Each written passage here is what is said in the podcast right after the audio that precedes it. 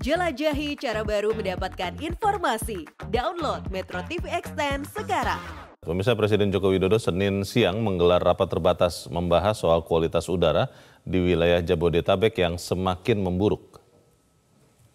Dalam rapat terbatas ini dihadiri sejumlah Menteri Kabinet Kerja Indonesia Maju seperti Menteri Keuangan Sri Mulyani, Menteri Lingkungan Hidup dan Kehutanan Siti Nurbaya, dan Menteri Perhubungan Budi Karya Sumadi. Selain itu, rapat ini juga dihadiri penjabat Gubernur DKI Jakarta Heru Budi. Menurut Presiden Joko Widodo, selama sepekan terakhir kualitas udara di wilayah Jabodetabek sangat buruk, bahkan mencapai angka dengan kategori tidak sehat.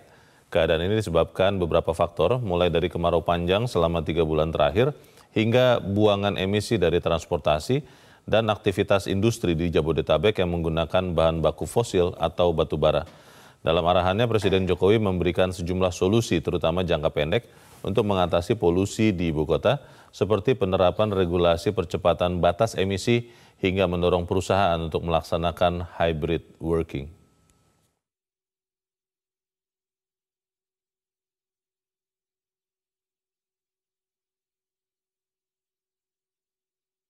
Dalam jangka pendek, secepatnya harus dilakukan intervensi yang bisa meningkatkan kualitas udara di Jabodetabek lebih baik. Kemudian juga rekayasa cuaca untuk memancing hutan hujan di kawasan Jabodetabek dan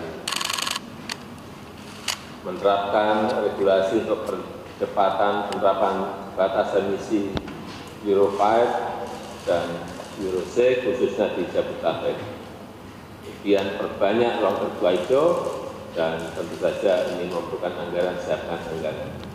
Dan jika diperlukan, kita harus berani mendorong banyak kantor melaksanakan hybrid working, work from office, work from home, mungkin saya nggak tahu nanti dari kesepakatan di rapat terbatas ini apakah 7525 atau angka yang lain.